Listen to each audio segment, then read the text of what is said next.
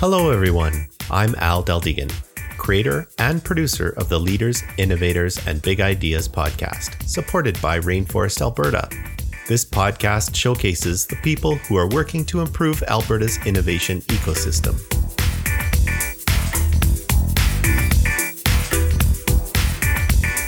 The host for this episode is April DeYoung. April is a serial entrepreneur, a trait she received from her parents who owned a furniture store in Edmonton that she worked at growing up. That experience set the tone for her business life to do it all and do it well. After working in international trade and economic development, April left that career to start a family and work alongside her husband in their award winning residential design firm, DeYoung Design Associates. Over the past year, April started a real estate team with another realtor who comes from a design background as well. For most people, that would be enough. But April also owns and operates a vintage clothing pop up shop with two of her friends, and she has a boutique graphic design studio. April is now helping her kids launch their own businesses. And now let's get right to the show with April and her special guest, Lisa Poole. Take it away, April. My name is April DeYoung, and I am sitting here today with Lisa Poole. Lisa is a family care partner and provides insight from a perspective of lived experience. Her father, John, has a diagnosis of vascular dementia and resides in long term care. Lisa sits on Dementia Network Calgary's Strategic Council, Alzheimer's Society of Calgary's Board of Directors, Age Well's Older Adult and Caregiver Advisory Committee, Alzheimer's Society of Canada's COVID 19 Task Force, Canadian Foundation for Healthcare Improvements Community Based Dementia Care and Support Advisory Team, is co chair of Dementia Advocacy Canada, and is the founder and editor of Dementia Connections magazine. Welcome, Lisa.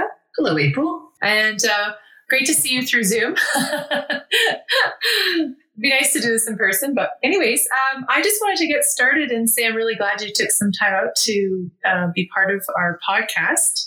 And I'm sure people are wondering how you know you get from innovation to you know and dementia. How are the link? We were talking earlier, you and I, about age tech and uh, others all you know burgeoning uh, growth of uh, technologies uh, related to aging to you know uh, new models in housing to replace long-term care that kind of thing. So i just wanted to get started and uh, let me know how you started with uh, the magazine dementia connections. How did you get into that?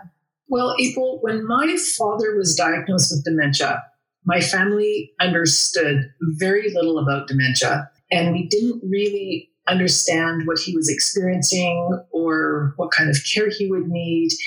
And so we had a lot of struggles trying to find out how we could help him and support my mom and what the rest of the family needed to know. And it was and it was very frustrating trying to find the information that we needed. There are some fabulous places, um, little pockets of information and people to speak to, but in terms of continuity of information that you need for every stage that you go through, we just didn't really find what we were looking for. And so I decided to try to start a resource that would contain the information that I wish that we'd had when we started on our way through the journey. And it's since evolved into stories of people across Canada, around the world. There are so many different interesting topics that are related to dementia that uh, it's been a really exciting project to be part of. Wow. And um, I know there's different sections. Uh, this, there's a whole section on um, technology in there. Can you talk a little bit about that? I find that really fascinating and something I had no idea about. well, yes, and especially in the age of COVID opportunities for technology are just exploding in the area of what is called age tech, and that's technology for older adults. And everything from geolocating devices to different home modifications to monitoring devices to um, communication devices and memory aids. There's enormous and unlimited opportunities out there for innovators in the area of technology. And we were discussing that you have, you were even, uh, what was the name of the company that you're doing uh, sampling for? Uh, sampling. I, oh, uh, yes. I'm, I'm, doing a demo right demo. now for yeah. a company called AltumView. And they have a product called the Cypress Visual Sensor. And it's really cool because what it does is it, for the family care partner, I can put on this device, which is basically a video camera on, say, my mom, um, but it doesn't actually record images. It just records uh, stick figures. Mm. And so it really restricts her autonomy and privacy. And then the person on the receiving end, and that you, you get as an app on your cell phone, mm-hmm. receives an alert so that if there's a fall or some other, um, you know, situation of significance, like perhaps there's no movement for whatever the parameter of hours that you set, then you get an alert. And so it's just, it's just, really exciting how a lot of the issues that people have with some of those devices in terms of privacy and autonomy, they're now finding ways to uh, make them better for everybody. That's excellent. And uh, um, peace of mind, and yet giving them the clients uh, dignity and support. And I guess we talked a little bit about um, uh, the long-term care, uh, sorry, long-term care facility crisis. What are you seeing? What are the trends? Yeah, and, and so unlike other countries in the world, about 80% of the budget that we have goes into supporting people living in long term care, okay. and about 20% goes into people living in the community, even though 80% of people living with dementia live in the community and about 20% of them live in long term care.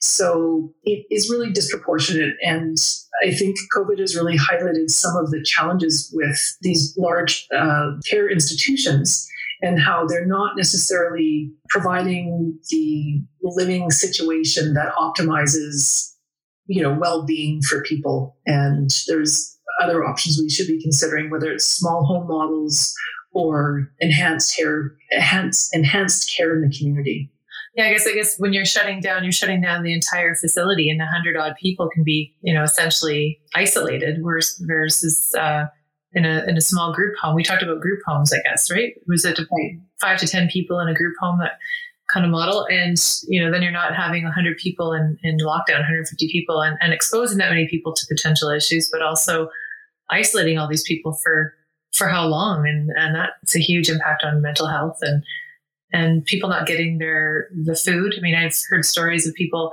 you know, when they're in lockdown, they get their food delivered to the door and picked up from the door, but nobody's ensuring that the clients are eating the food or, or you know, and, and food's such a social, eating such a social activity that, uh, yeah, it's really distressing for both the people who are residing in that type of situation, but also for their family members because people are going weeks and in some cases months without, without having any human contact. Right. And, you know, especially if you have dementia and someone comes into your room and they're wearing masks and gloves and gowns and, you know, it's, it's not comforting and it is, um, yeah, it's social isolation and the you know, depression and anxiety uh, are, are really becoming a huge problem and people are deteriorating. They're losing weight. They're not eating and people are you know, yeah, so it's it's it's not a good situation.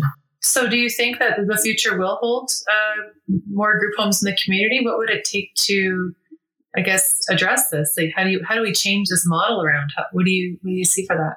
Yeah, that's a that's a really good question, and I personally hope we move in that direction. If we look to the developmental disability groups decades ago, they recognized that institutions were inhumane and they looked at other models. And I think it was Jean Vanier who was one of the leaders in creating the group home model. And they've been very successful. And, and it's not to say that, once again, using COVID as, as an example, that they have been completely immune to COVID, but it's it's a smaller cohort, it's a smaller bubble. It helps keep it contained, and the quality of life that people have in that type of setting is so different. Uh, not to say that long term care, an institution isn't the right place for some people. Mm. Many people, that home like environment where they can be, you know, doing something in the kitchen, or they can smell food cooking, or they can go outside into a backyard or sit in the front porch and watch kids ride their bikes by. Um, that is an environment that holds appeal for lots of people. Gotcha. And uh, with respect to skilled and regulated workforce, we talked a little bit about that. Uh, your thoughts around, you know, maybe special certification in order to work uh, with people with dementia. Where where has it been, and where do you see it going? Well, it's very interesting you should bring that up because literally in the last week, the Alberta government has just introduced new legislation on the topic of regulation of healthcare aides, which, in my opinion, is absolutely fantastic because it's something that we've been lobbying, advocacy groups have been lobbying for for some time. Um, so I think it's Bill 46 is what which bill it is, and so because the reason the regulation of healthcare aides is so important is so that we understand what kind of skill levels people have. Dementia, for example, is a really complex condition and not just anybody has the skills needed to assist someone with dementia. And there's over 100 different types of dementia, and it manifests differently in each person depending upon their unique characteristics and their life experiences. And so things can escalate and go sideways very quickly if you don't understand dementia. And it's not to say that there's not some absolutely fantastic, amazing people out there providing care because there there are. Um, I mean, we've been very fortunate to meet many people who have, you know, incredible compassion and um, are very grateful to them. But just as a whole, regulation will hopefully protect the care staff as well because it will hopefully include fair pay benefits to make sure they're properly compensated. It will also give people confidence in the work that they're doing because there'll be minimum standards and certifications that they need to qualify for and it will help people, um, you know, with the scheduling of the one worker, one site policy, which has also been something that we've been advocating for, not so much of because of infection control, although we now understand the important role that plays, but it's more so that people can develop a personal relationship with someone who's providing care with them. In some places right now, the way the schedules work, you can have up to 20 different people accessing your naked body in one week. And so you can only imagine how intrusive that is for people um, if different strangers are coming in and they don't really understand their specific personal preferences of you know how they like to do things. So it, overall i'm very very excited about this regulation and think it's a, a step in the right direction. And as far as i know alberta is the first province to be doing this. Wow that's a great to hear. I had no, I couldn't even imagine uh, the the loss of dignity having twenty different people accessing you, your person. I mean, it just it's not something you'd think that would be happening in this day and age. Well, I wanted to say, Lisa, thank you very much for the interview today. I love that you, you know, you came at this with love and, and compassion because of your own experience with your family, your father, and uh, what you're doing is is just a beautiful you know you've you've jumped in you've got involved with so many different areas of dementia advocacy and you are helping so many people. Thank you very much. Thank you. April. If you haven't already visit rainforestab.ca and sign the rainforest social contract Become part of the inclusive, silo busting, sector agnostic, all industry open sourced, ego shrinking, ecosystem building, entrepreneur focused, wide open social barrier smashing community known as Rainforest Alberta. This episode is brought to you by Community Now Magazine. Engage, inspire, educate together. Music for the show was created by Tony Deldegan. Please be sure to share this episode with everyone you know also, don't forget to come by and say hi at the next Rainforest event. Let us know what you think of this podcast. If you're interested in being either a host, sponsor, or a guest of the show, send me an email at rainforestpodcast at gmail.com. Thanks for listening.